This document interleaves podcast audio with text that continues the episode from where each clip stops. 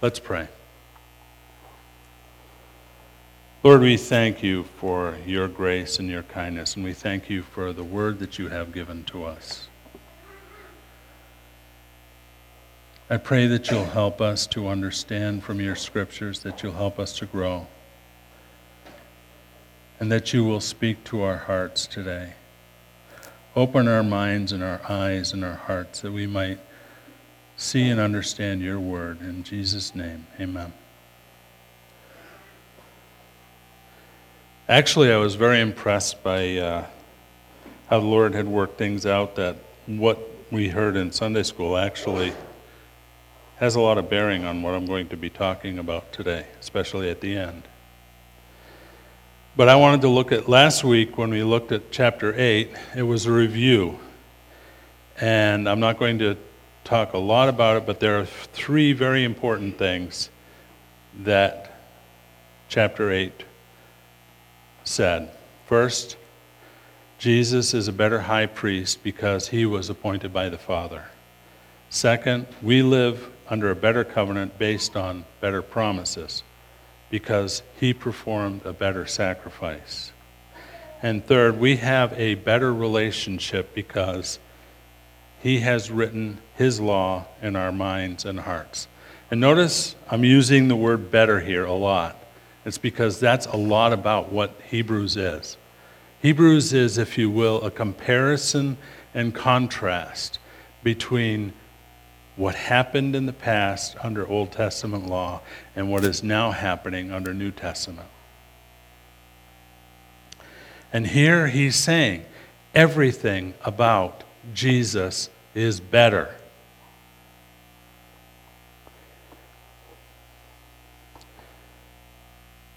Our scripture reading this morning looks at the tabernacle, again, according to the pattern given to Moses.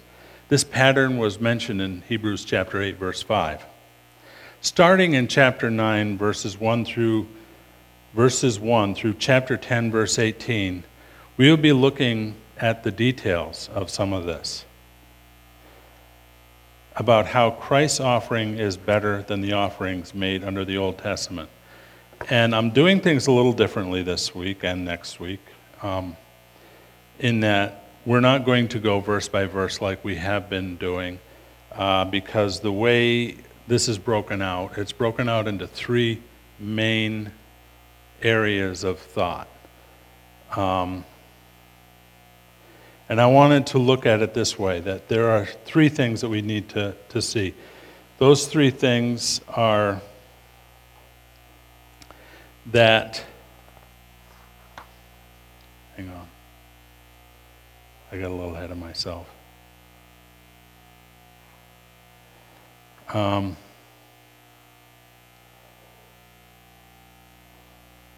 these three areas are, first of all, the place of the offering was in heaven rather than on earth.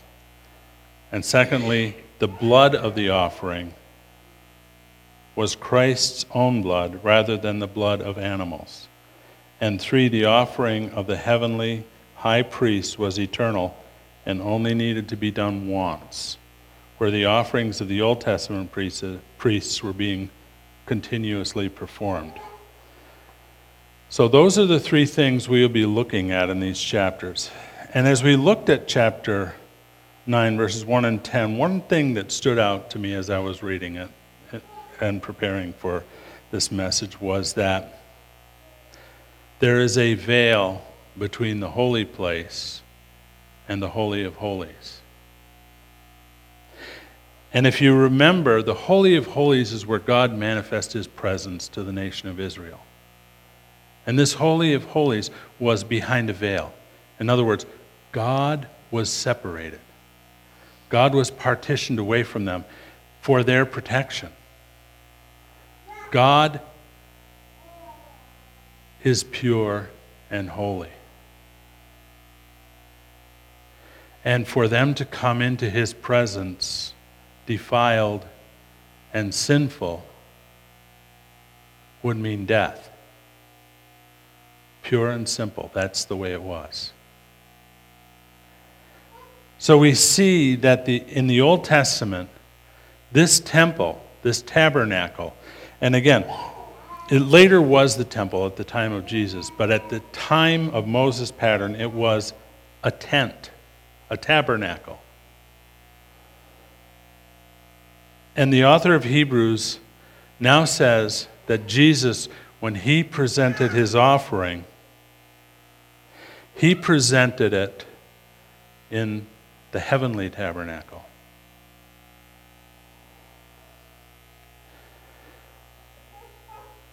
Now, the Hebrew priests were offering their sacrifices throughout the year, and the high priest offered his sacrifice once every year for the sins of himself and of Israel.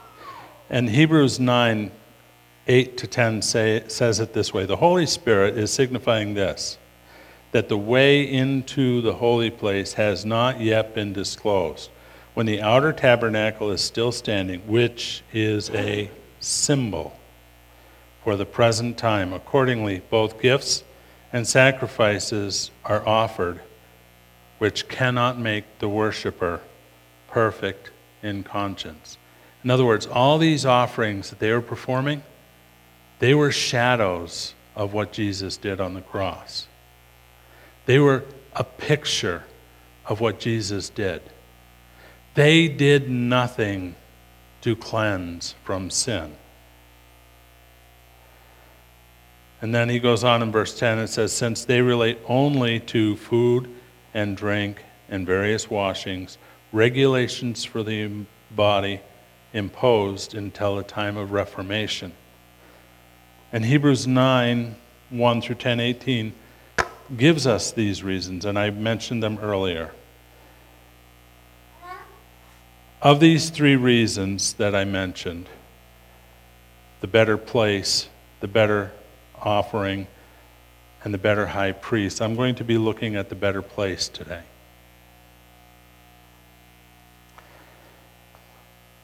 So in chapter 9, verse 11, the author of Hebrews says, But when Christ appeared as a high priest of the good things to come, he entered through a greater and more perfect tabernacle, not made with hands.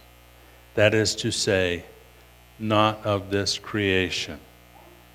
This is in stark contrast to what was described in verse, verses 2 to 5, which say, For there was a tabernacle prepared, the outer one, which were the lampstand and the table and the sacred bread this is called the holy place. Behind the second veil, there was a tabernacle which was called the Holy of Holies, having a golden altar of incense and the Ark of the Covenant covered on all sides with gold, which was the golden jar holding the manna and Aaron's rod, which budded in the tables of the covenant. And above it were the cherubim of glory overshadowing the mercy seat. But of these things we cannot speak in detail. Notice here which is rather interesting. The author of Hebrews does not give any physical description of the heavenly tabernacle. He doesn't go on and talk in detail about what was there. As a matter of fact, the only description that we could possibly say of this temple was seen in Isaiah's vision when he saw this temple, this holy tabernacle. Isaiah 6, 1 to 5 says this In the year King Uzziah's death, I saw the Lord sitting on a throne, lofty and exalted, with the train of his robe filling the temple. Seraphim stood above him, each having six wings. With two he covered his face, with two he covered his feet, and with two he flew. And one called out to another and said, Holy, holy, holy is the Lord of hosts. The whole earth is full of his glory. And the foundation of the thresholds trembled, and the voice of him who called out while the temple was filling with smoke. Then I said, Woe is me, for I am ruined, because I am a man of unclean lips and I live among a people of unclean lips. For my eyes have seen the King of the Lord of hosts. This is the place where Jesus presented his blood as a sacrifice for my sins and your sins and for the sins of all. This is a place so holy that when Isaiah got a glimpse of it, he reacted by saying, Woe is me, for I am ruined. Or, as the King James says, Woe is me, for I am undone. This is a place so holy that to even look on it was something that would make any sinner react the same way. Isaiah would not have survived this experience if it were not for God's grace in cleansing his lips with a live coal from the altar. This is a place that will not tolerate any sin because it is in the direct presence of the Father. This is the place where the Father invited Jesus to sit at his right hand. And this is the place where we come before God in prayer. That's a sobering thought. When we come to God in prayer, that's where we go.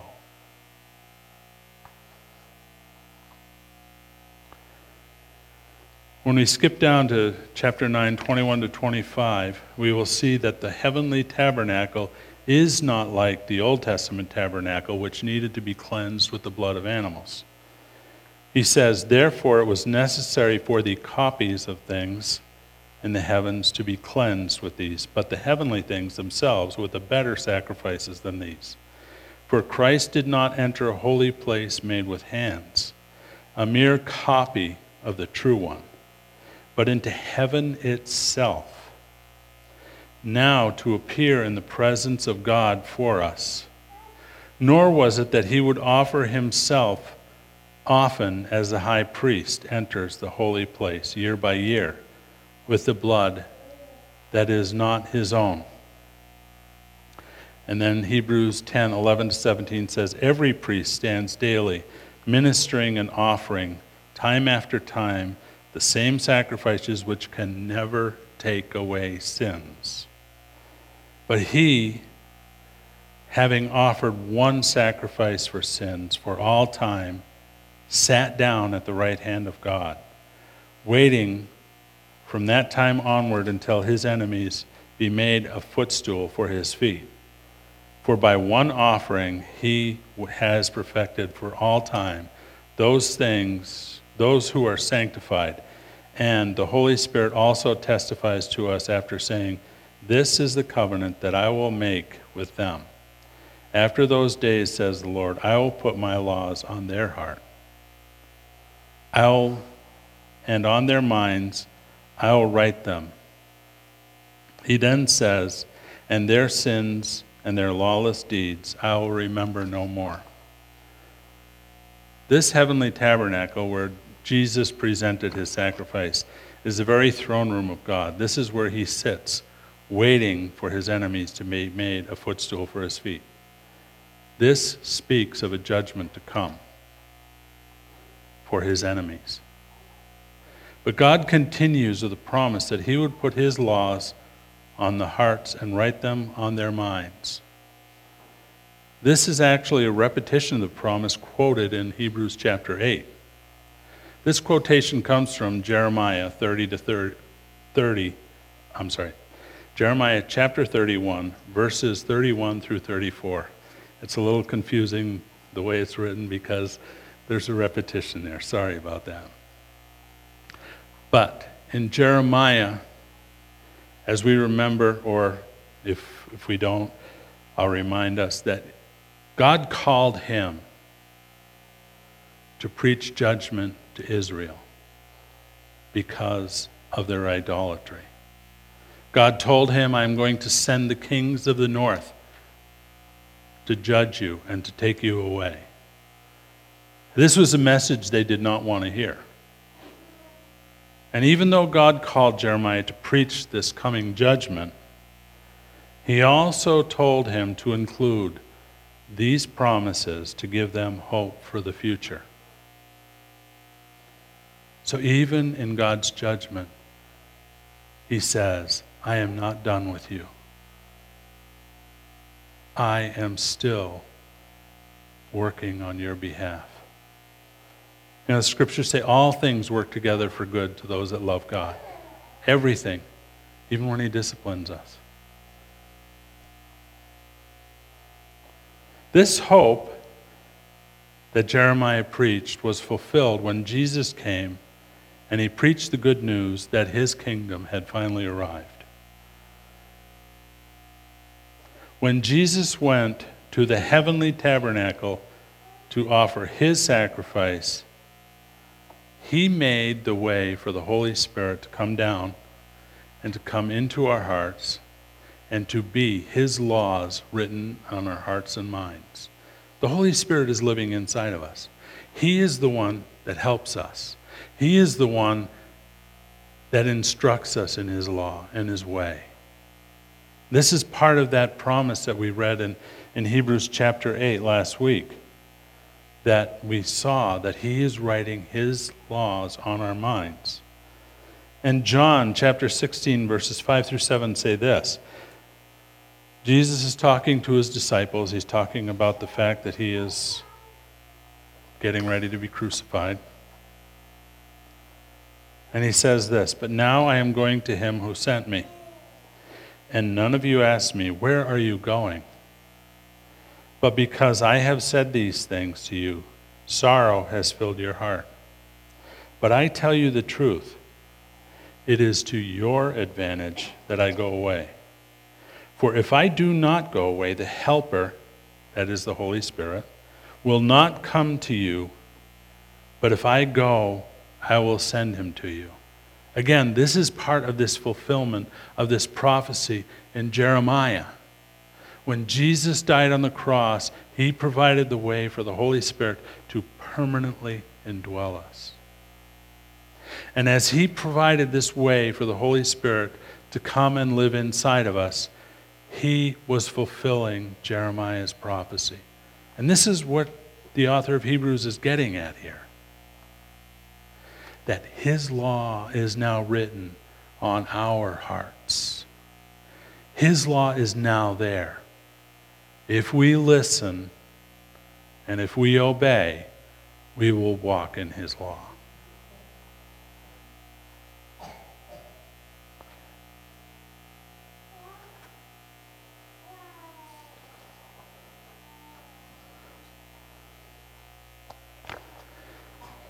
Back when the priests were performing the Old Testament sacrifices, the location of the temple was actually a very important component of their worship. It was where God was, it was where He manifests His presence. When Jesus confronted the woman at the well, she asked him about this very important issue. John 4 15 to 24, the woman said to him, Sir, give me this water. This is after he told her, If you knew who you were talking to, I would give you living water. And her response, Sir, give me this water so that I will not be thirsty nor come all the way here to draw. Again, she didn't fully understand what he was talking about. But he said to her, Go, call your husband and come here. The woman answered and said, I have no husband. Jesus said to her, You have correctly said, I have no husband, for you have had five husbands, and the one whom you now have is not your husband. This you have said truly. The woman said to him, Sir, I perceive you are a prophet. Our fathers worshipped on this mountain. And you people, that is Jews, that's who Jesus is. She says, And you people say that in Jerusalem is a place where men ought to worship. So there was this debate between the Samaritans and the Jews where it was proper to worship God. And she was asking this question because this was a very important question back then. Where is this location of worship? A lot of times that's something that we think about and we see. Where is it that I'm worshiping?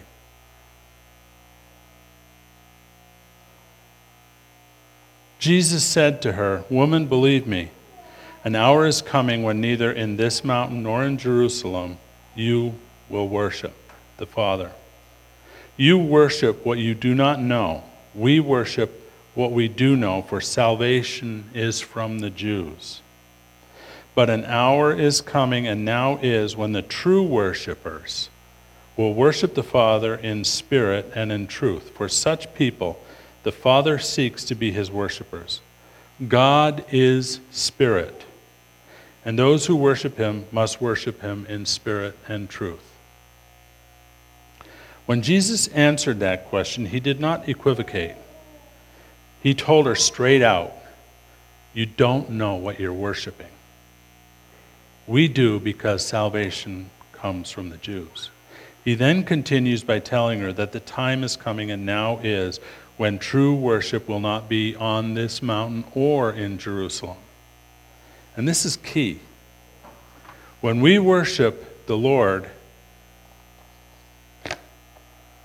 it's not at this church or any earthly location.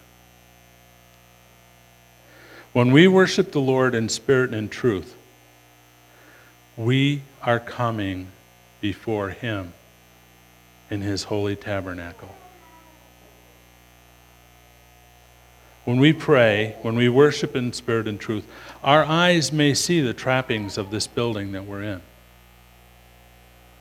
That's where our bodies are. But where our spirits are, is in communion with God at His throne.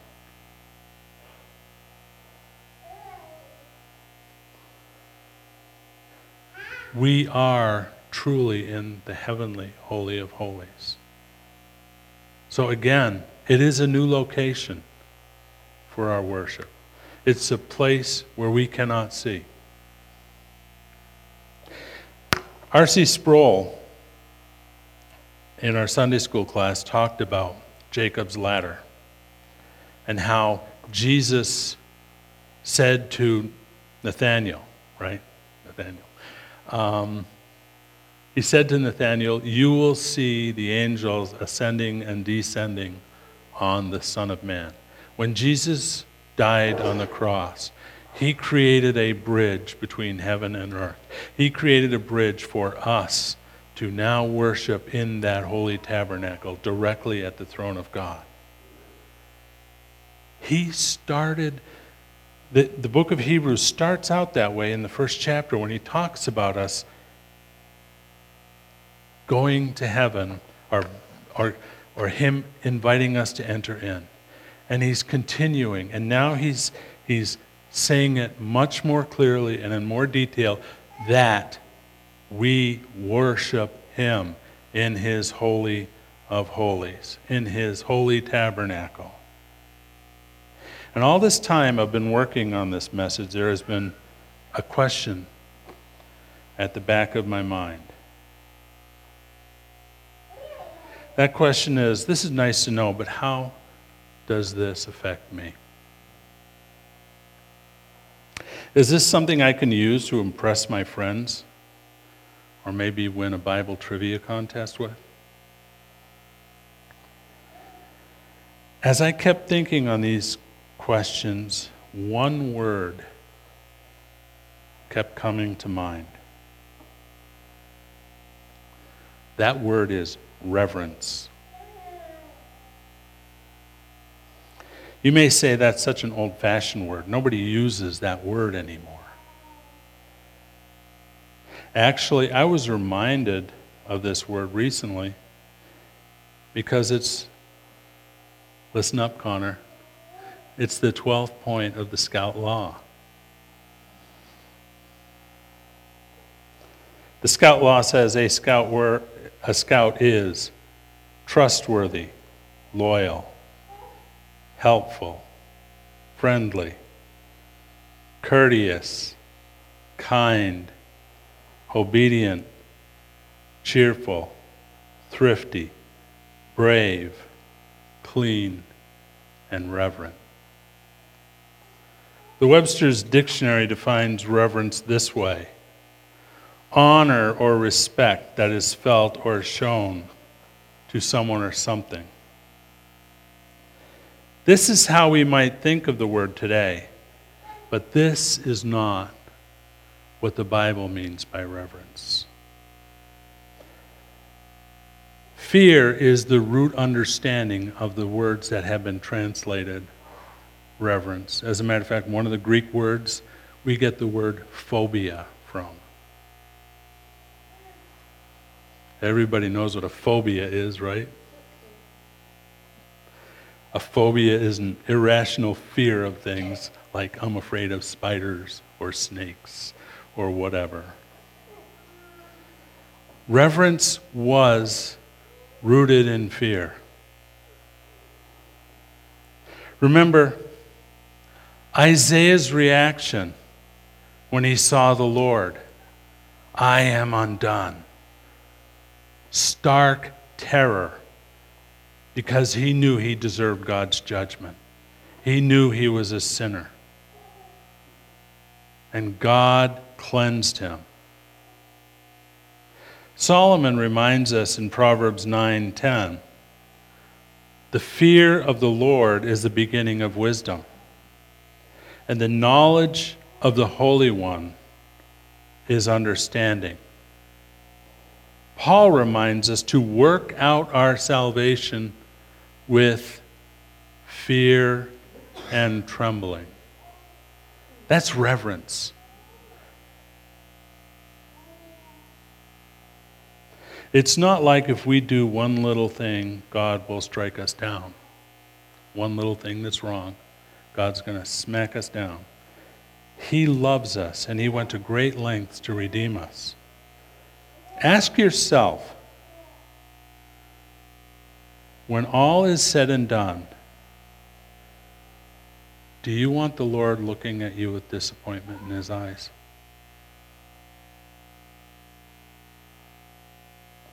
When we come before the Lord in His heavenly tabernacle,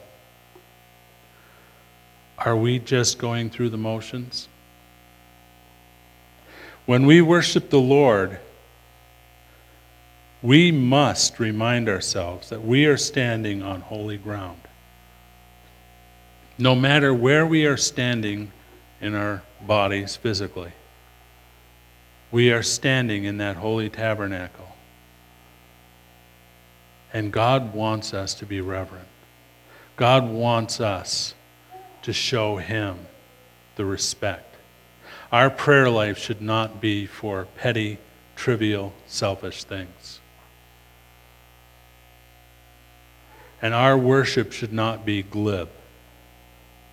We should worship the Lord with true understanding of His holiness. Let's pray.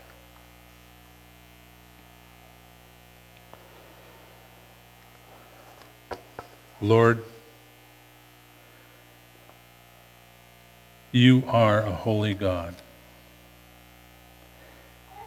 and we do not deserve anything that you have given to us.